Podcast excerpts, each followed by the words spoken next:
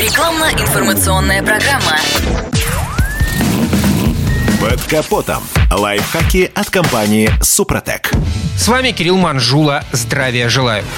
Несмотря ни на что, в России хватает владельцев легковых автомобилей с дизельными двигателями, в том числе и родом из Европы, с их экологическими заморочками в виде системы AdBlue. Если кто не в курсе, AdBlue — это система, которая с помощью впрыска раствора мочевины в выпускной трак снижает количество соединений азота в выхлопных газах. А контролирует сей процесс система SCR — Selective Catalytic Reduce. Все бы хорошо, но вот только современные устройства очень требовательны к качеству того самого раствора мочевины. Соответственно, автовладельцы вынуждены использовать дорогой европейский продукт, а не российские аналоги. Для нейтрализации системы SCR есть два пути. Первый заключается во внедрении в мозг машины устройства обманки, называемого эмулятором от Blue. Он имитирует показания датчиков, контролирующих содержание вредных веществ в выхлопных газах. Тем, кто решил воспользоваться этим методом, следует иметь в виду устройство Китай китайского происхождения зачастую ненадежны. Они не защищены от агрессивных воздействий окружающей среды. Их применение через какое-то время может обернуться чек-энджином на приборной панели и аварийным режимом движка. Хотя стоимость, конечно, заманчива от 10 до 15 тысяч рублей. Более качественные и умные эмуляторы европейского и российского происхождения обходятся дороже. Порой за один только аппарат без учета стоимости работ просят от 30 тысяч рублей. Хотя подобные сценарии характерны для удаления от Blue на грузовиках. Для легковых машин и небольшого коммерческого транспорта оправдан метод перепрошивки мозгов мотора с целью снижения его экологического класса до Евро-5 или даже Евро-4. Основная опасность подобного чип-тюнинга кроется в вероятности нарваться на не особо квалифицированного специалиста. В общем, как бы то ни было, затраты на установку эмулятора или на отключение от Blue с помощью чип-тюнинга окупятся достаточно быстро. Главное — выбрать квалифицированного специалиста и, в случае с обманкой, побороть желание сэкономить, остановившись на надежном устройстве. И, конечно, есть ли у вас в автомобиле система SCR или нет, в любом случае надо обязательно пользоваться многофункциональными моющими присадками для дизельного топлива SDA Супротек Апрахим. На этом пока все. С вами был Кирилл Манжула. Слушайте рубрику «Под капотом» и программу «Мой автомобиль» в подкастах на нашем сайте и в мобильном приложении «Радио КП», а в эфире эфире с понедельника по четверг в 7 утра. И помните, мы не истина в последней инстанции, но направление указываем верное.